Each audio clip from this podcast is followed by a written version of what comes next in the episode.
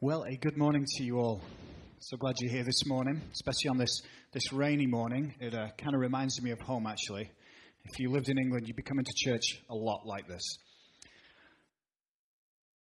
I want to start with a, a story about a guy we'll call Tony. And Tony had been coming to church for a while, and he was pretty regular, pretty faithful, coming every week. But he'd usually be the, the last in and the first out of the service. But one week he lingered around and he asked if he, he could have a word with me. And he said, You know, I've really been enjoying the services. I've really been enjoying uh, the worship's been great. The messages have been really good. And, you know, I love the things Jesus teaches and the miracles and all that. But, you know, I'm really, I'm just having a hard time accepting that, you know, Jesus is, is the only way. I mean, come on, that seems a little, a little intolerant, a little uh, kind of exclusive. You know, I, I, Jesus sounds like a great guy, and he, obviously did some amazing things. But you know, it seems just a little bit narrow-minded to suggest that you know Jesus is the only way. I mean, I, I know plenty of really good people, and they do wonderful things for the community. They, they don't necessarily believe in Jesus, but you know, I, I, I mean, I, I just can't imagine them not also, you know, being in heaven. I mean, it just I don't know. What Tony has, has voiced there is um, a thought, a feeling that many, many of us struggle with, many people in contemporary culture struggle with. I would say people who are um, dedicated Christians who come to church week in, week out, it's still something that we struggle with a little bit. This idea, uh, these claims of Jesus is. And so, uh, what we're going to do today is we're going to have a look at this passage. And I was, it's funny, was, Devereaux mentioned earlier that th- this passage is so rich. There's so much in those, um, those small verses there. We could probably spend a year just on this passage, but don't worry, we're not going to do that.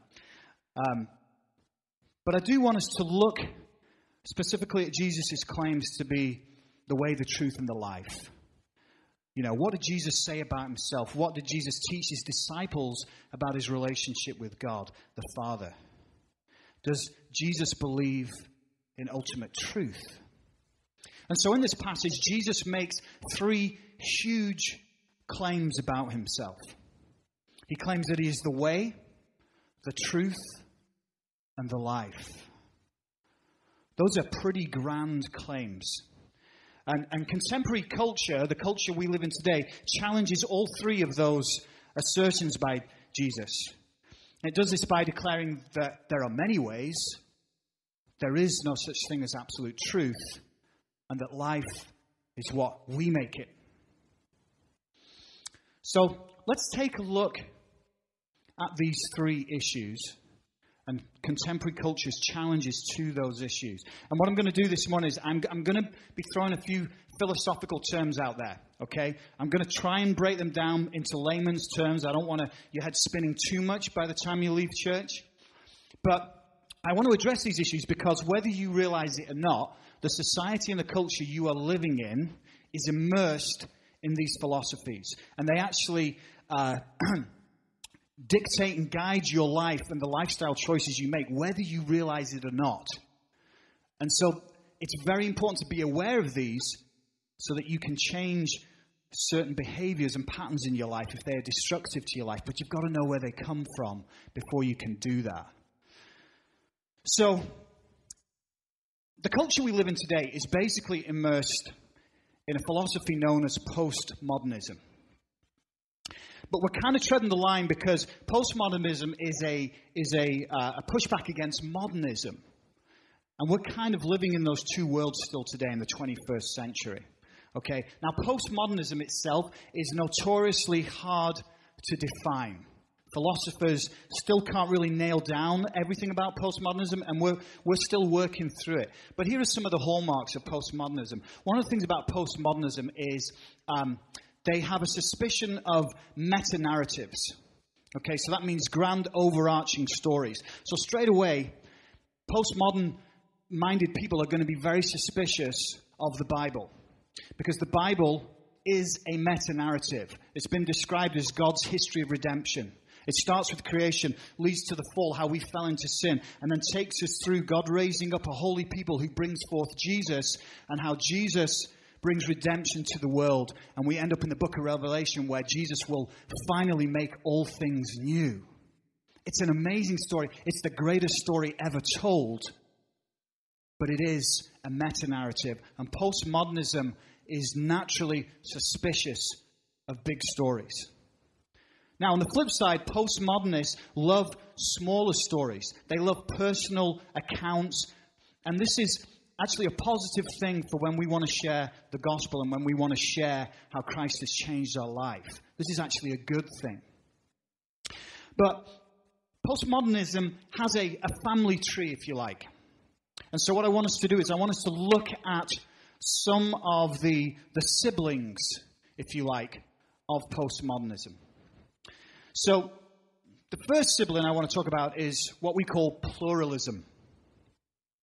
Pluralism. Um, you might have heard many people say we live in a pluralistic society.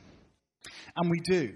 And the, the good and positive things about pluralism is that it does allow for freedom of thought and expression and different ways of, of worshiping God. So there's some very good things about pluralism. And in fact, it's essential to a democracy. If you want to live freely, you've got to have pluralism. But pluralism also claims that there are many ways to God. That it doesn't have to be Jesus, it can be Islam or Buddhism or Hinduism. It can be any method of spirituality. Essentially, they all lead to the same God. I hear this a lot as a hospital chaplain when I'm, I'm praying for people. Of course, as a chaplain, you're, you're a multi faith chaplain. You're working with people of all walks of faith. And I, you know, when I ask them, Can I pray for you? I make clear to them, I say, You know, I'm, I'm a Christian minister. Um, do you mind? Are you comfortable if I pray in the name of Jesus? Vast majority of the time, people, even if they're not a Christian, say, That's fine. It's all the same God anyway. And that's a reflection of this, this pluralistic mentality that many of us have. It does challenge what Jesus says here. It's important to remember that. And it also makes you wonder if there are many ways, why did Jesus have to come? Why did he have to die on the cross? If there were, if there were many ways, then why did God have to send his one and only Son? We have to keep that in the back of, of our minds as we think about pluralism. The second sibling is called relativism. Okay, so we've got lots of isms this morning. And in, in a nutshell, what relativism says is there's no such thing as absolute truth. It doesn't exist. So you've probably heard people say things like this well, that's your truth. This is my truth. Okay? Well, you believe that, but I believe this.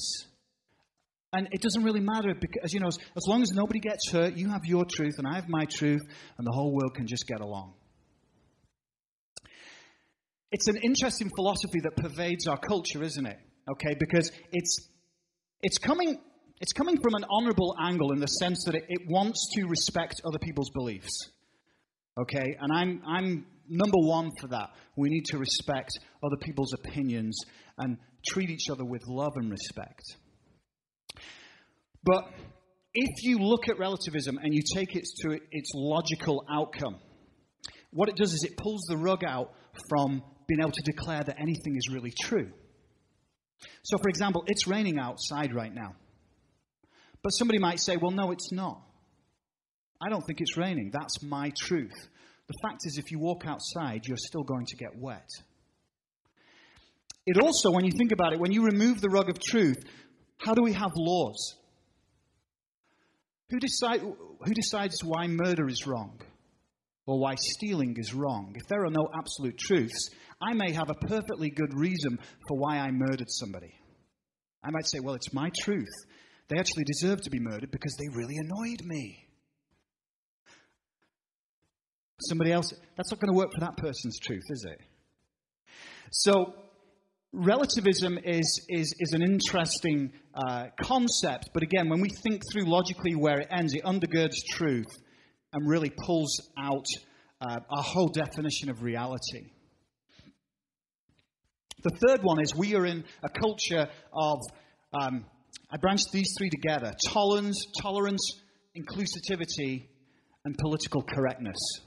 And they kind of all gel together, okay? You know, the, the supreme virtue in today's age is tolerance and inclusivity, okay? We hear that all the time, don't we? We are tolerant, we are inclusive, we aim to be this, this, this, this, and this. The interesting thing about tolerance is true tolerance has to tolerate beliefs they don't agree with. Okay? So, it's not truly tolerance if you only accept people into your club who believe and think the same way you do. And this is what we see a lot of the time is you are tolerated as long as you fall into the program. Um, you know, a classic example of this might be, for example, you probably read stories, say, about a Trump supporter who goes to eat in a restaurant and they're wearing a Make America Great Again baseball hat. And they get kicked out of the restaurant because the owner or the servers or whatever don't agree with their political viewpoint. Well, that's an example of, of the idea of tolerance gone astray. Because whether you agree with Trump or not, we should be able to tolerate different views, correct? And unfortunately, what we're seeing is a one sided kind of um, imbalance as far as tolerance goes. Um, D.A. Carson, who's a, um, uh, a New Testament scholar and theologian, he, he had a book he wrote called The Intolerance of Tolerance. And in it, he, he, he said there's two definitions of tolerance an old definition and a new definition. He said the old definition was the acceptance that other views exist. And he said the new definition is the acceptance of all views. So, do you see the difference there? It's a very subtle shift that's happened in culture. The first, the old definition is the acceptance of that other views exist. But it's not saying all views are valid. It just says they exist and you are entitled to have those beliefs. The new definition, acceptance of all beliefs, says that all beliefs are equally valid. And of course, they can't be because they contradict each other. But nonetheless, this has become the standard definition of tolerance. Inclusivity is another one. We are so inclusive. Well, ironically, declaring yourself inclusive is an exclusive statement because it excludes people who don't believe in inclusivity. So, so it contradicts itself. We do want to be inclusive, but ultimately, just like tolerance, there are going to be people who are excluded because they don't think like you think. And then, of course, the last one is political correctness, which I'm sure we're all a big fan of. Political correctness pervades our whole society, doesn't it? And it was the, uh, the comedian Bill Maher who gave a great definition of political correctness. He said, Political correctness is the elevation of sensitivity over truth. It's the elevation of sensitivity over truth. And we see that happening all the time in our society today. People's feelings and fears of being offended trump the truth of an issue. We see it happening all the time. So there we have those three again pluralism, relativism, and tolerance, inclusivity, PC. And so pluralism challenges Jesus saying he's the way, because it says there are multiple ways. Relativism challenges Jesus' claim to be the truth, because it says there's no such thing as absolute truth. And tolerance and inclusivity and political correctness challenges Jesus saying he is the life. So if those three are the, let's call them the, the daughters of postmodernism. Let's talk about the sons of postmodernism and also of modernism. And these would be science and technology. Now, for the record, I am I'm not anti science, I'm not anti technology. I think both of them, when used in the right way, are amazing gifts from God. And science and technology have enabled us to accomplish so much. They've uh, have allowed so much uh, healing to go on, so much study to go on, to help us learn so much more about ourselves. So I am not about to bash science and technology at all. But like any good gift of God, they can be abused. So if we look at the realm of science, many view science as the only gauge of what is real and the only proof of truth. So there are many people who, who, who will say that science is the be all and end all. If you cannot prove it scientifically, then it cannot exist, it cannot be true. And ironically, this is actually a, a rather fundamentalist religious view of its own, and it's called scientism. You know, so if you just put an ism on the end of a word, you get a whole new definition of something. But it really is its own thing, and it basically says science is the answer to everything and can tell us everything about life. Um, which is the funny thing is, you know, Stephen Hawkins, the uh, um, physicist who recently uh, died, in one of his last books, one of his opening statements was, Philosophy is dead. Which is very ironic when you think about it because he's making a philosophical statement when he says that. That's not a scientific statement to say philosophy is dead. But does science, can science give us all the answers to life? I believe it can give us some answers to life, but there are many parts of the human condition that science cannot answer, cannot address. It's not designed to answer these questions. Let me prove it to you. Um, if I just, you know, just by a show of hands in the room, if I ask you who believes love is real, who believes love exists? Anybody? Okay, most of us, right? Most of us, if we're lucky, have experienced love. We've been a, um, a receiver of love and a giver of love. But can we empirically measure love? Can I say to you, your love weighs six pounds and my love weighs ten pounds, therefore I love you more? Can we say, my love is very tall and smells of Bounce dryer sheets, but your love's rather short and has a, a faint whiff of mildew. Of course we can't, because love can't be measured by the five senses necessarily. That's just one example. But then, you see, there's a whole range of humanity, of the human condition, that science can't address. And that's okay. It wasn't meant to address those things. That's why we have other things to complement science, to complete the picture of who we are as creations of God. You know, I, um, I was talking to a piano student of mine a few years ago.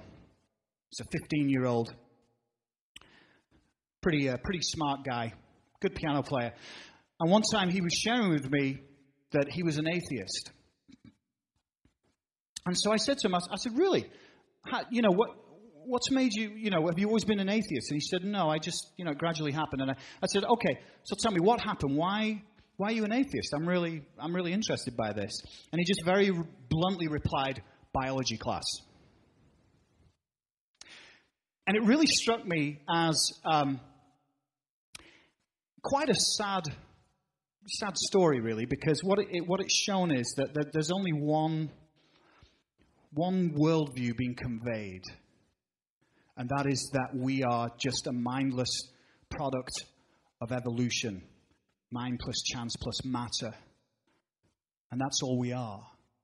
That we're not actually part of a, a bigger creation that has a creator and a designer, but that we're just a mass of, of mo- uh, molecules. And of course, I believe this is a big reason why, especially the young in our culture today, have a, a desperation and a hopelessness about them.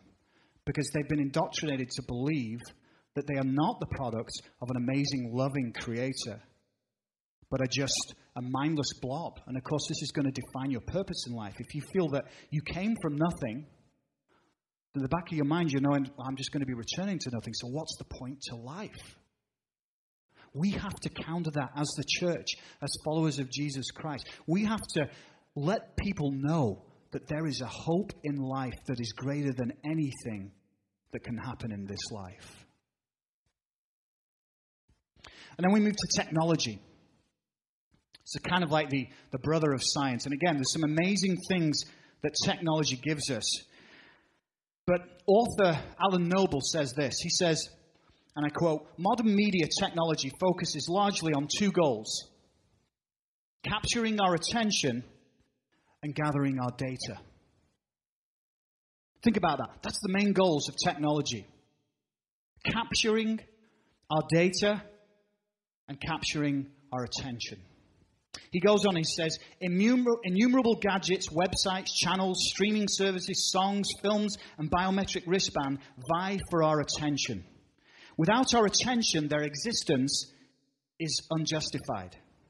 It's not just that every spare moment is fought for, our technology covets every glance. Flashing lights, vibrations, bells ringing, little red dots, email alerts, notifications, pop up windows, commercials, new tickers, browser tabs, everything is designed to capture our attention. Are you having trouble concentrating a bit this morning, some of you? Is it hard to sit through a sermon that's about 25, 30 minutes long? It is, isn't it, sometimes? And it's because we are becoming more and more distracted. We have our cell phones, our smartphones, and we continually have to scroll through them, check emails, check Facebook, check Twitter, check whatever, Instagram, whatever it is that is your, your poison, if you like. We're becoming more and more distracted. And so as a result, it's harder and harder to talk about the gospel with people. Because here's what's happening all this constant scrolling, and constant checking and constant distraction. Oh, what's that new thing? Oh, what's that? What it's doing is it is actually turning us in to a people that have lost the ability to think deeply about anything.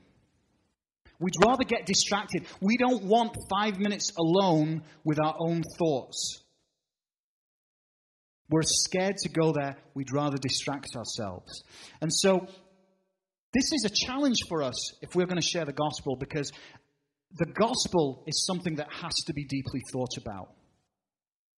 The gospel, it can't really be understood in a soundbite. Some people do get it that way, but ultimately it's something to be meditated on and digested for the rest of our lives. So, why should we believe that ultimate truth exists? Well, first of all, Jesus declared that He is the way and the truth and the life. Jesus Himself declares himself to be co equal with God. Listen to again what he says in verses 9 through 12. He says, Don't you know me, Philip, even after I have been among you such a long time? Anyone who has seen me has seen the Father. So Jesus is saying, when you look at me, you are looking at the Father.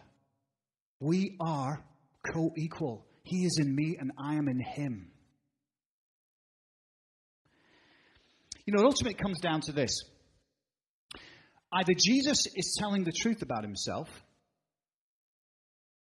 or he's power crazy and a disturbed lunatic. That's really the only options you have.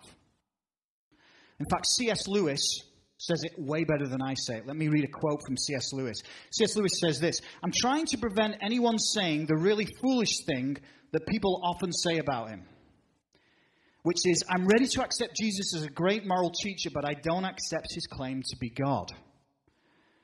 Lewis continues, that is the one thing we must not say. A man who said the sort of things Jesus said would not be a great moral teacher. He would either be a lunatic on a level with the man who says he's a poached egg, or else he would be the devil of hell. You must make your choice. Either this man was and is the Son of God, or else a madman or something worse. You can shut him up for a fool, you can spit at him and kill him as a demon, or you can fall at his feet and call him Lord and God. But let us not come with any patronizing nonsense about his being a great human teacher. He has not left that open to us. He did not intend to. We actually insult Jesus when we say, Well, I think he's a great moral teacher, but that's all. That's not what Jesus claimed about himself. We have to remember that. So, how do we respond to all this? Jesus said, I'm the way, the truth, and the life, and no one comes to the Father except through me. Well, the first way we respond is in humility. We have to humble ourselves. It takes humility to say, Yes, Lord, I believe you. Despite what everything culture around me tells me and teaches me, I believe you are the way, the truth, and the life. It takes humility to acknowledge that there is ultimate truth and that it exists in and through God. Jesus himself asserted that absolute truth exists, so we should accept that absolutely. We should also live our lives in a way that reflects our belief that Jesus is Lord. Do you really do that? I find myself being convicted. I'm a pastor, right? And I believe Jesus is Lord. And yet, often I ask myself, am I really living my life in light of that knowledge? I think if we actually lived our lives really believing Jesus is Lord of everything, everything in our lives, our lives would actually look very, very different. So, in conclusion, I know you love to hear those words. Did Jesus essentially say, in a way, it's my way or the highway? Well, yeah, he kind of did. And if Jesus was, you know, the ironic thing, if Jesus was walking the earth today, by today's standards, he would be bombarded with insults and abuse from the elite news outlets and social media with just, would just be on fire with outrage and offense. Imagine this some guy showing up and say, Guys, I am the way, the truth, and the life. And if you want to get to God, if you want to see the Father, you've got to go through me. Can you imagine the uproar on Facebook, on Twitter? You know, it's ironic, but I thought I was thinking through this in the, in the culture we are living in today. And here's what I think people would label Jesus if he made the claims he made in Scripture. First of all, he would be labeled a misogynist because he's a man making these claims. Secondly, he'd be declared a racist because he's a Jewish man making these claims. Thirdly, he would be declared a prude and out of touch and an enemy and oppressor of sexual freedom because he taught and advocated for sexual purity before marriage. He'd be labeled intolerant because of his exclusive claims, and he'd be called a hater and a liar. He'd be labeled a bigot for declaring that somehow he had the only real grip on truth. And of course, if all else failed, he'd be declared mentally unstable. Those are just a few of the labels Jesus would get today if he was walking the earth as we speak. But here's the thing, nonetheless, despite all that, if Jesus was here, he would not and he did not stop proclaiming the truth. It was actually Jesus' truth claims that got him killed. That's what took him to the cross. I'll leave you with this thought. A, a missionary friend of mine told me how one time he was talking with some Buddhist monks. And he explained that their religion, all others, were essentially about what humankind can do to reach God. And that's really what most other religions, you know, if you go to Buddhism or Islam or you name it, it's all about what can I do to reach God? How many, what can I do? What are the good deeds I can do that will outweigh my bad deeds so that God will accept me, that He will accept who I am. They're climbing the mountain to get to God. Well, here's where Christianity is different God comes down the mountain to meet us. And He says, It's not about what you can do. It's not about how many good deeds you could do. You don't need to do those for me to love you. I already love you just as you are. Just recognize my son, Jesus, and I will see Jesus in you. What about if I told you that our God, the way, the truth, and the life, Jesus Christ, our God is different? He comes down the mountain to meet us. And with a God like that, why wouldn't you want it to be His way? Let's pray. Father, we thank you and we praise you that you didn't leave it to us to come up with a solution to somehow come to you. But Lord, that you knew in our desperate situation that you had to come to us. And Lord, we know this is because of your great, great love for us. Lord, you gave us the most precious, most valuable thing you could possibly give us, and that was your Son, Jesus Christ. Lord, would you help us to understand that truth this morning, Lord? Would you, would you somehow bring it through the fog of postmodern uh, philosophy, Lord? Would you make it clear for us that you are the way, the truth, and the life? Speak to our hearts this morning. Remind us of your great, great love. And help us to come to the truth through Jesus Christ. Amen.